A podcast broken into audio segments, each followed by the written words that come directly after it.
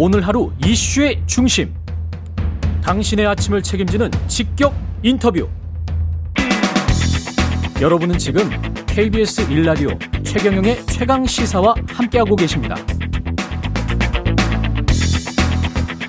네, 언론사의 징벌적 손해배상을 적용하는 언론중재법 개정안이 어제 국회 상임위 전체 회의를 통과했습니다. 야당은 강력하게 반대를 하고 있고요. 여당이 단독으로 처리를 했습니다. 개정안 반대하고 있는 정의당의 배진교 원내대표 연결돼 있습니다. 안녕하세요.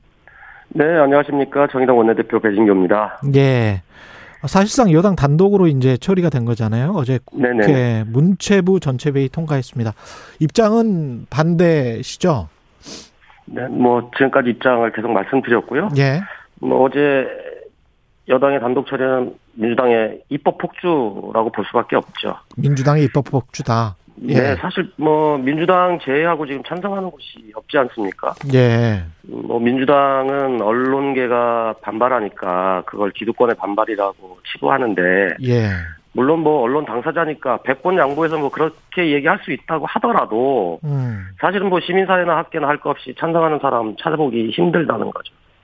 그래서 예. 지금 현재 진행된 이 법안의 내용이나 또 예. 밀어붙이는 민주당의 방식 뭐 어떤 면으로 봐도 이건 일방적인 입법 폭주라고밖에 말할 수 없는 거죠. 여론조사가 8월 2일자 언론 보도에 쭉 나온 거 보면 네네. 그 YTN 의뢰로 여론조사 전문기관 리얼미터가 지난달 30일 그러니까 7월 30일이죠. 네네. 전국 성인 남녀 500명을 대상으로 조사한 결과는 언론중재법 개정안에 대해서 찬성한다는 의견이 56%였어요. 네네네. 반대한다가 35%고. 네네. 이거는 어떻게 봐야 될까요? 저는 이제 여론조사 문안의 결과라고 보는데. 아, 문안의 결과다.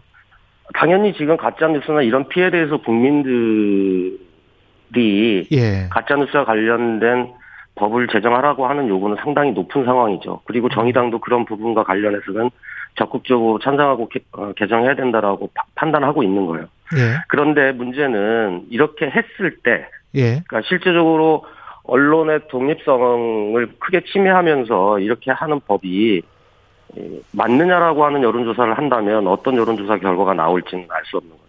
어떤 부분 어떤 부분에서 언론의 독립성을 크게 침해한다라고 보시는 거죠, 정의당이? 어, 지금 민주당이 언론중재법을 개정한다고 했을 때 저희들이 크게 여섯 가지 문제들을 제기를 했었는데 네. 첫 번째로는 정치 권력이나 경제 권력에 있는 사람들은 배제해야 된다라고 주장을 한 거죠. 그래서 고위공직자, 선출직 공무원, 대기업 등과 관련해서는 손해배상 청구 대상에서 제외를 해야 된다고 얘기를 했던 거고, 예. 기업의 경우에도 대기업만으로 한정할 것이 아니라 실제적으로 전략적 공세 소송이라고 표현을 하는데, 예. 최근에 쿠팡이 쿠팡 내 노동 실태를 보도한 언론사들을 상대로 손해 손배, 손해배상 청구 소송을 남발을 했거든요. 예. 이런 소송을 할 수 있는 기업들이 어디 대기업뿐이겠습니까? 예. 실제 이런 소송을 할 수 있는 기업의 경우가 상당하기 때문에 이런 예. 부분들도 범위를 넓혀야 된다는 거고 그리고 허위 조작 보도라고 하는 그래서 자체가 잠깐만요. 네네. 그래서 이제 네네. 그 지금 현재 통과된 언론중재법에는 어떻게 돼 있습니까? 지금 통과된 언론중재법에는 문제 제기를 하니까 현직 고위공직자 와 그다음에 선출직 공무원, 대기업 임원은 제외하기로 했습니다. 예. 그런데 이렇게 개정 수정안을 제출하긴 했지만 실제로는 전직 고위공직자, 선출직 공무원 또 그들이 퇴임한 일정 시점까지는 영향력을 행사할 수 있기 때문에 이런 예. 사람들도 일정 시점까지는 청구 어, 대상에서 제외해야 된다라고 하는 게 이제 저희 주장인 거고요. 사실 그동안 이제 언론계나 저희 정의당이 주장했던 내용들 중에 이 부분만 받아들였는데 예. 이 부분 말고도 앞서 말씀드렸던 경, 것처럼 어, 기업의 경우에도 대기업만으로 한정할 것이 아니라 전략적 공세 소송이 가능한 규모의 기업까지도 범위를 좀 넓혀야 된다라고 하는 얘기를 드린 거고 전략적 공세 소송이 가능한 기업의 규모는 어느 정도일까요? 실제적으로 어 매출 규모로 따지면 예. 대략적으로 천억 이상이 되는 규모는 이런 소송들이 충분히 가능하지 않겠습니까? 음, 그러니까 뭐 전략적 봉쇄 소송이라는 거는 언론 보도 자체를 막아버리려고 그렇죠. 소송을 한다는 말씀이잖아요. 그죠? 네, 그렇습니다. 예, 예. 아, 그래서 이제 쿠팡의 사례를 말씀드렸던 거고요. 음. 또 하나는 이제 내용 중에 허위 조작 보도라고 하는 내용이 있고 그것에 대한 정의가 있는데 이 정의 자체가 상당히 모호하기 때문에 예. 예, 사실이 아닌 경우로만 한정해야 된다라고 하는 이제 주장인 거고 예. 그다음에 이런 이제 보도가 됐을 때 열람 차단 청구권을 행사할 수 있는데 예. 이 청구권과 관련해서도 사생활이나 이 인격권 침해라고 하는 이유로 음. 계속적으로 청구를 남발할 가능성도 있기 때문에 이런 부분에 대한 모호한 기준도 정확하게 할 필요가 있다는 말씀드리고 무엇보다 더 중요한 잠깐만요. 것은 열람 차단 청구권은 또 청취자분들이 잘 모르실 가능성이 높기 때문에 그건 뭡니까? 이제 기사 기사가 올라갔을 때 예. 그 기사에 대해서 어 열람할 수 있는 그러니까 일테면 이제 기사 자체를 막는 거죠. 아, 그래서 왜냐하면 이 보도 자체가 네네네. 잘못됐으니 그 사람 입장에서는 네네네. 그래서 잘못됐으니 이거를 열람 자체를 차단시켜 달라. 네네네네네네. 그런 소송을 내면 그러면 그렇죠. 이제 차단이 된다는 거죠. 그렇죠, 그렇죠. 근데 이제 그것 자체가 어 사실은 알고 보니 정직한 보도였는데 네네. 그 그런 정직한 보도도 차단할 수 있는 우려가 있다. 이 말씀을 하시는 거죠, 지금. 그, 그렇습니다. 예, 정확하게 말씀해 주신 거고요. 예, 예. 그런데 그런 부분들에 있어서 사실인 보도인데도 이것이 예. 사생활이나 또 인격권 침해라고 하는 이유로 이런 소송들을 통해서 악용할 가능성이 많다는 거죠. 그래서 이런 기준들도 정확하게 할 필요가 있다는 거고, 예. 어, 저희들이 제일 주목하고 있는 것은 사실은 이제, 어, 언론사들의 고의 중과실 입증 책임과 관련해서 그 기사에 대한 예. 입증 책임을 피해자에게 지게 했다는 거예요. 그런데 사실 생각해 보면 예. 일반인들의 경우에 이 피해를 온전히 입증하기에는 사실 한계가 있고 상당한 노력이 필요하다는 거죠. 예. 그런 과정에서 어, 처음 언론중재법을 얘기했을 때는 음. 이 고의 중과실 입증 책임을 사실 언론사가 지도록 했고 이런 이제 논란이 되니까 피해자에게 이 입증 책임을 넘겼는데 이건 너무 과도하기 때문에 이 문제와 관련해서도 어, 완화해야 된다라고 하는 게 현재 정의당의 주장인 아. 것입니다. 이게 지금 저 고의 중과실과 관련해서는 입증 책임을 언론사에게 지게 했을 때는 사실은 언론 관련 단체들은 그게 잘못됐다라고 주장을 했었고요. 네네네. 예, 제 기억에는. 그리고 네, 이걸 지금 피해자에게 입증 책임을 둔다고 했을 때는 지금 의사들이 하는 것 같은 그런 의료 의료 행위에 있어서 뭐 이- 고의 가실이었다라는 입증 책임을 피해자에게 두면 거의 입증이 안 되잖아요.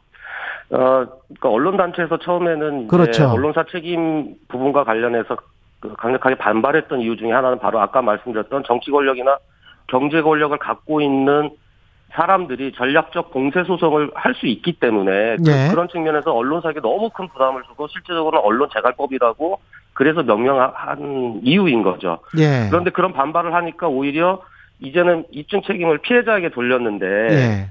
실제적으로는 고위공직자 선출직 등 대기업들은 이제 일단 배제를 했기 때문에 예. 그러면 이제 언론사가 입증할 책임과 그다음에 피해자가 실제적으로 입증해야 될 부분들이 어느 정도인지를 더 명확하게 지금 판단을 해야 되는데 그런 내용 없이 음. 지금 피해자에게만 다시 지게 하는 것으로 법 개정안을 냈- 내놨기 때문에 더 큰 문제라는 거죠. 그러니까 정의당 입장은 언론 피해 구제도 분명히 필요하다.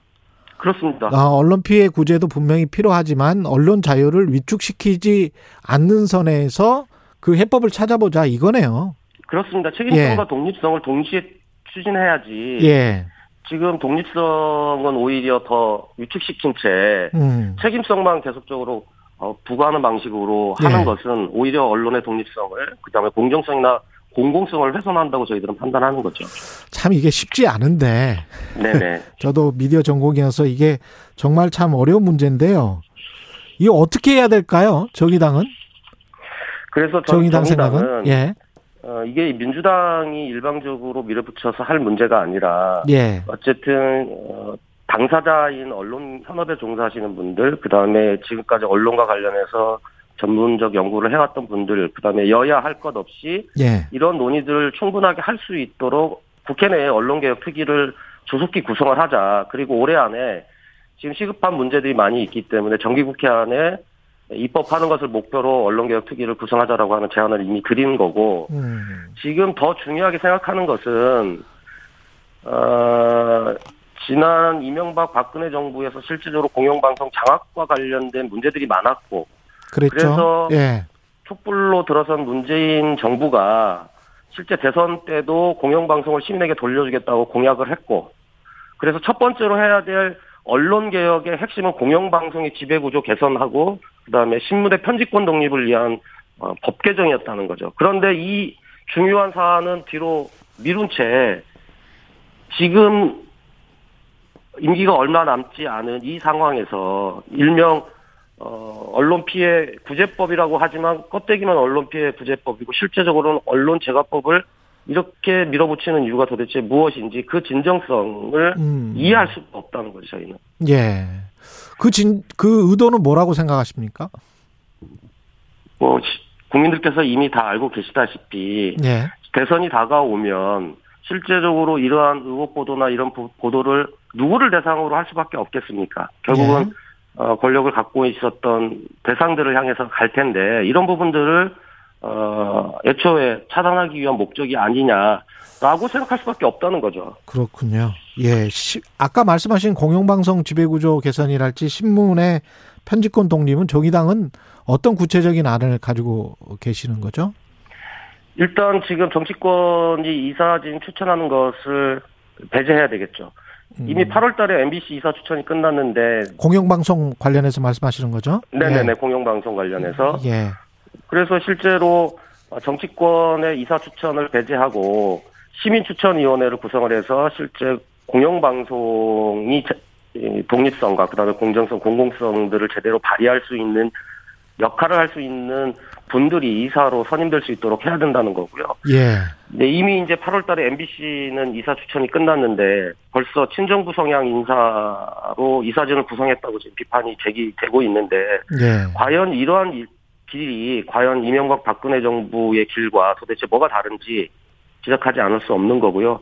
곧이어서 지금 KBS, EBS도 어, 이사 추천이 진행될 예정인데 정말로 민주당이 언론 개혁을 얘기하려면 지금 진행 중인 KBS, EBS 이사 추천을 일단 보류하고 아까 말씀드린 대로 전체 언론 개혁을 함께 논의할 수 있는 언론 개혁 특위를 구성해서 논의를 해야 된다라는 말씀을 다시 한번 강조해서 드리겠습니다. 시간이 한 1, 2분 정도 남아서요. 그 네네네. 종합부동산세 여야 합의로 11억 원으로 하기로 했지 않습니까? 9억 원에서. 네네. 이거는 어떻게 보십니까?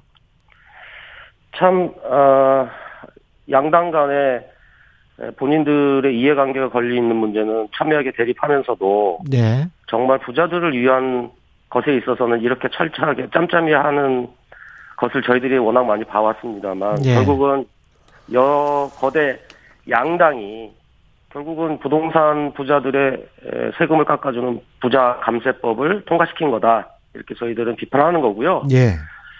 어, 지난번에도 말씀드렸는데 이 법안이 통과되면 9억에서 이제 11억 원 사이의 고가 주택 보유자들이 약 9만 명 정도 되는데 이분들은 이제 종부세가 면제되는 거죠. 그래서 실제 세 부담이 전체 액수로 따지면 약 한 650억 정도가 줄어들고 이거에 연동해서 11억 원 이상 어, 고가주택 보유자들의 종부세도 대폭 낮아지게 된다는 거죠. 예. 실제로 장애영 의원이 이제 받은 자료를 분석한 거에 따르면 음. 공시가격이 11억 원의 주택 세부담은 82만 원이 감소하고 공시가 20억 원의 주택을 갖고 있는 분들의 세부담은 220만 원이 감소한다는 것이죠. 그러니까 애초에 종합부동세 종부세라고 하는 것이 집값이 오르면 과세 대상자도 늘어나게끔 하고 조세 형평성 취지에 맞게 설계된 것인데 예. 양당이 통과시킨 개정안은 조세 체계도 조세 정의도 없는 것이죠. 예. 그러니까 집값이 오르면 세금을 더 깎아주겠다고 하는데 어떻게 부동산 가격을 지금 잡겠다는 것이고 결론적으로는 부동산 투기 세력에 무릎을 꿇은 것이다 이렇게 발- 볼 수밖에 없다는 거고 예. 오히려 정부가 나서서 부동산 투기 공화국을 더 공고히 한 거다 이렇게 말씀드리겠습니다. 오늘 말씀 감사하고요. 정의당 배진교 원내대표였습니다. 고맙습니다. 네 감사합니다. KBS 일라디오 총영의 최강사 1부는 여기까지고요. 잠시 후 2부에서는 국민의힘 하태경 의원 만납니다.